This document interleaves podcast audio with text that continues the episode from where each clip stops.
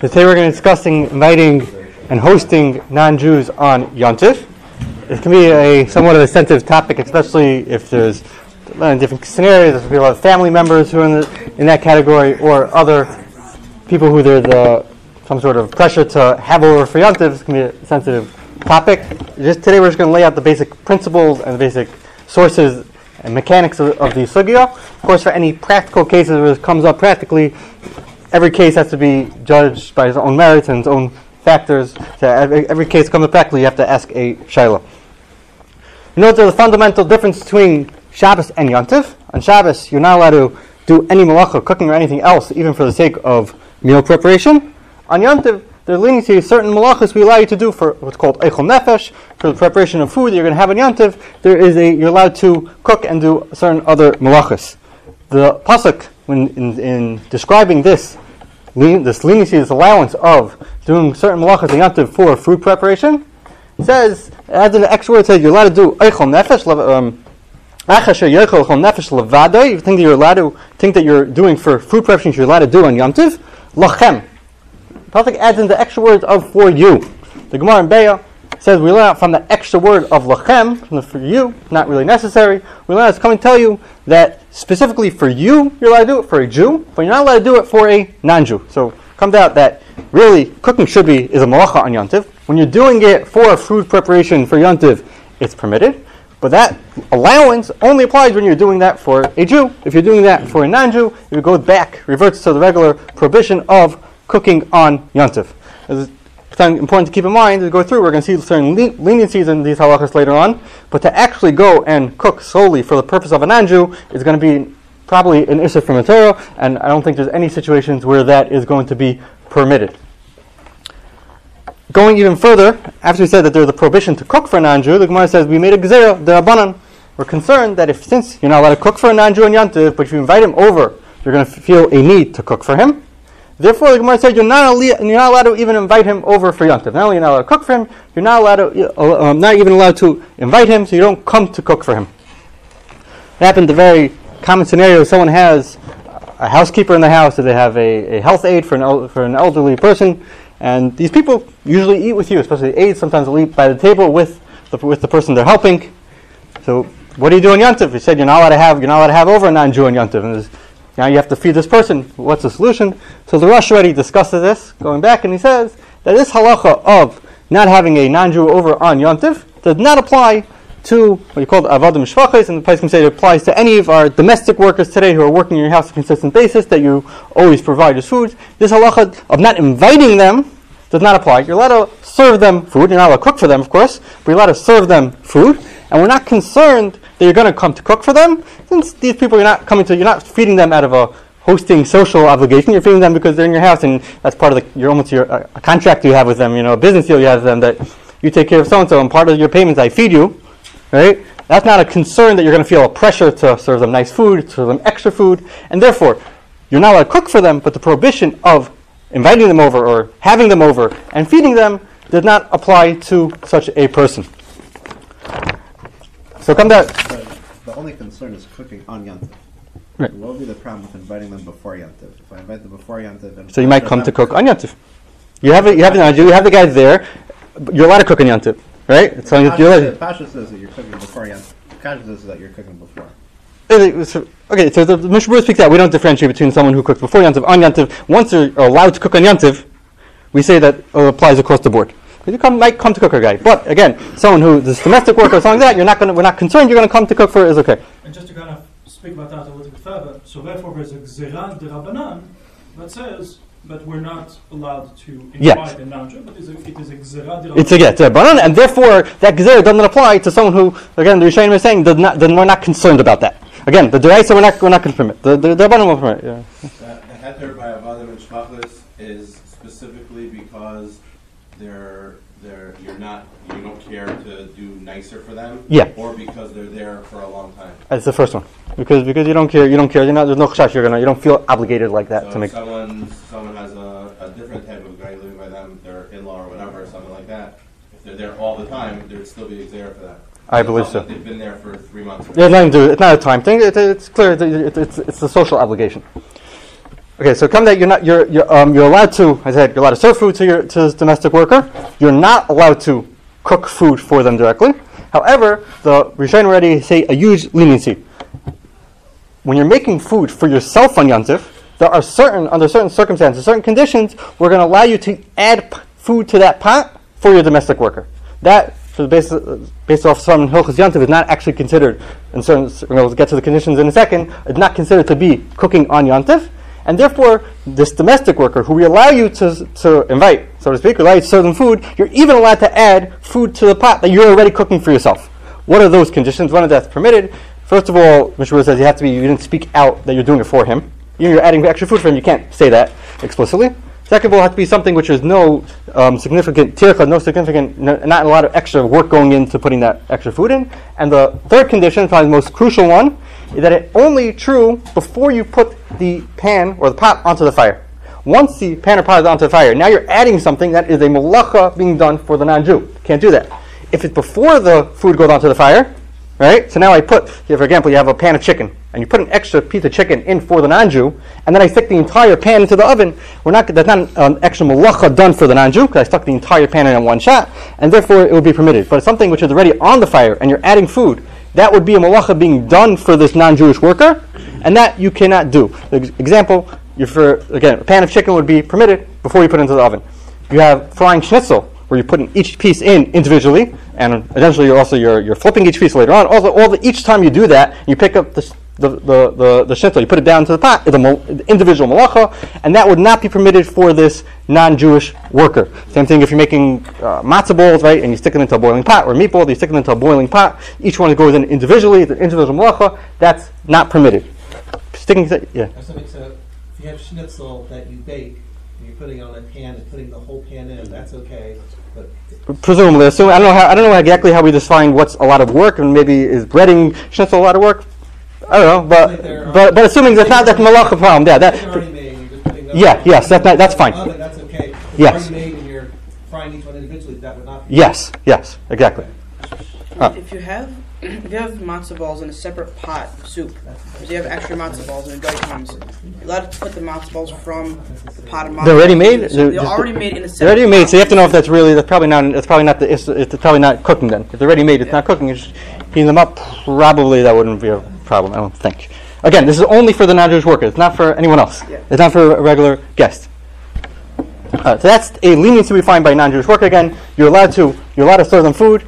You're not allowed to cook for them. You're and, and adding food to a pot you're cooking for yourself depends on how it's being done. Before before it goes onto fire, it's permitted. After it goes onto fire, it's not okay. Is that Now- if it comes by himself also? Well, well, no, we'll, we'll, we'll, get there right now. So, what about, okay, that's all for the worker, the guy who showed up by himself. So the Gemara discusses the case, had such a case where non-Jew showed up by Mar Zutra's door, someone he knew, comes to him on Yantiv, and Mar Zutra wanted to feed him food. Gemara says, Mar Zutra said, Mar Zutra told him, hey, it's Yantiv, I cooked for myself already, I'm allowed to cook myself, I'm not allowed to cook for you. You can have whatever I have, but I'm not cooking anything extra for you. And Mar Zutra said that that was okay to do on Yom Tov. But I, I, I, just object to the, the way it's given to the goy, because you're going to offend the goy like that. You could just say, "I'm just not allowed to cook anymore," and leave it at that, without saying. "Well, So we'll, we'll get to we'll get to why we'll get to maybe why he said that. We'll get to, we'll get we'll, get we'll get we'll, we'll get we'll get to it in a minute, Dr. No reason. Um, so the so, uh, so, so Gemara says based on this Gemara of Mar Zutra, where the guy showed up at his house, not just showed up at his house, and Mar Zutra gave him to eat, just gave him this little disclaimer. The Gemara, um, based on that Gemara, the Shulchan Aruch paskin that someone who showed up at your house uninvited, you did not invite the guy. The guy showed up. Therefore, uh, the Gemara says, and the, the, the, says, um, in that circumstance, you're allowed to feed him. You're not allowed to invite him. He came. You're allowed to feed him. Based on the way the Rambam brings down this halacha, the Poskim infer a couple of important halachas. First of all, the Gemara, as he said, in the Gemara, Mar Zutra gave this guy this whole disclaimer. Is that necessary to permit feeding, to feeding the guy? Maybe it's only permitted if you know I take off the, the pressure. The Rambam, when he quotes this halacha, does not make any mention of disclaimer. And the Taz, and it's quoted by the Mishnah Berurah, say that, that, that, the, that, that the Rambam held it was not necessary.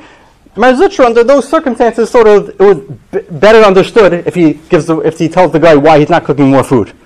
If you think it's going to be less understood, like Dr. Rosenberg, then don't tell the guy that. It's not necessary to tell the guy that, it was just Mar Zutra thought that was a polite thing to do under those circumstances. If you think it's not polite, the Rambam is saying it's not necessary. Another um, important fa- um, piece to take out of the Rambam, the Rambam says that it's permitted to feed him, this guy who shows up not uninvited, it's permitted to feed him what you already prepared. In other words, and the Mishnah says, you see from the Rambam, only food you already prepared. But if you're already still in the middle of cooking for Yom Tiv, when this non-Jew shows up at your house uninvited, you're stuck. You can't feed him. Because now we're concerned you're going to come to cook for him.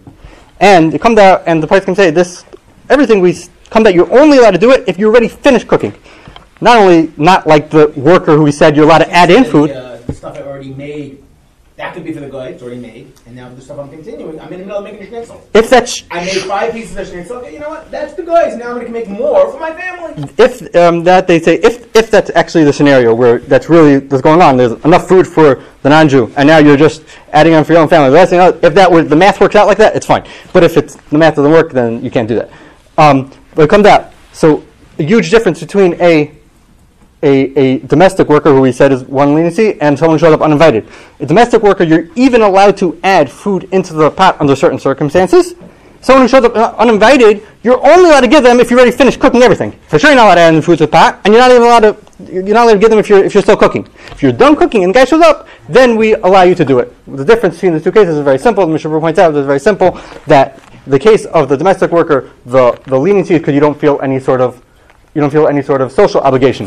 but by the but by someone, a guest who showed up uninvited, he may be someone who you feel a need to host and be nice to. If you already stopped cooking and he showed up at your door, you didn't invite him, then we you to feed him.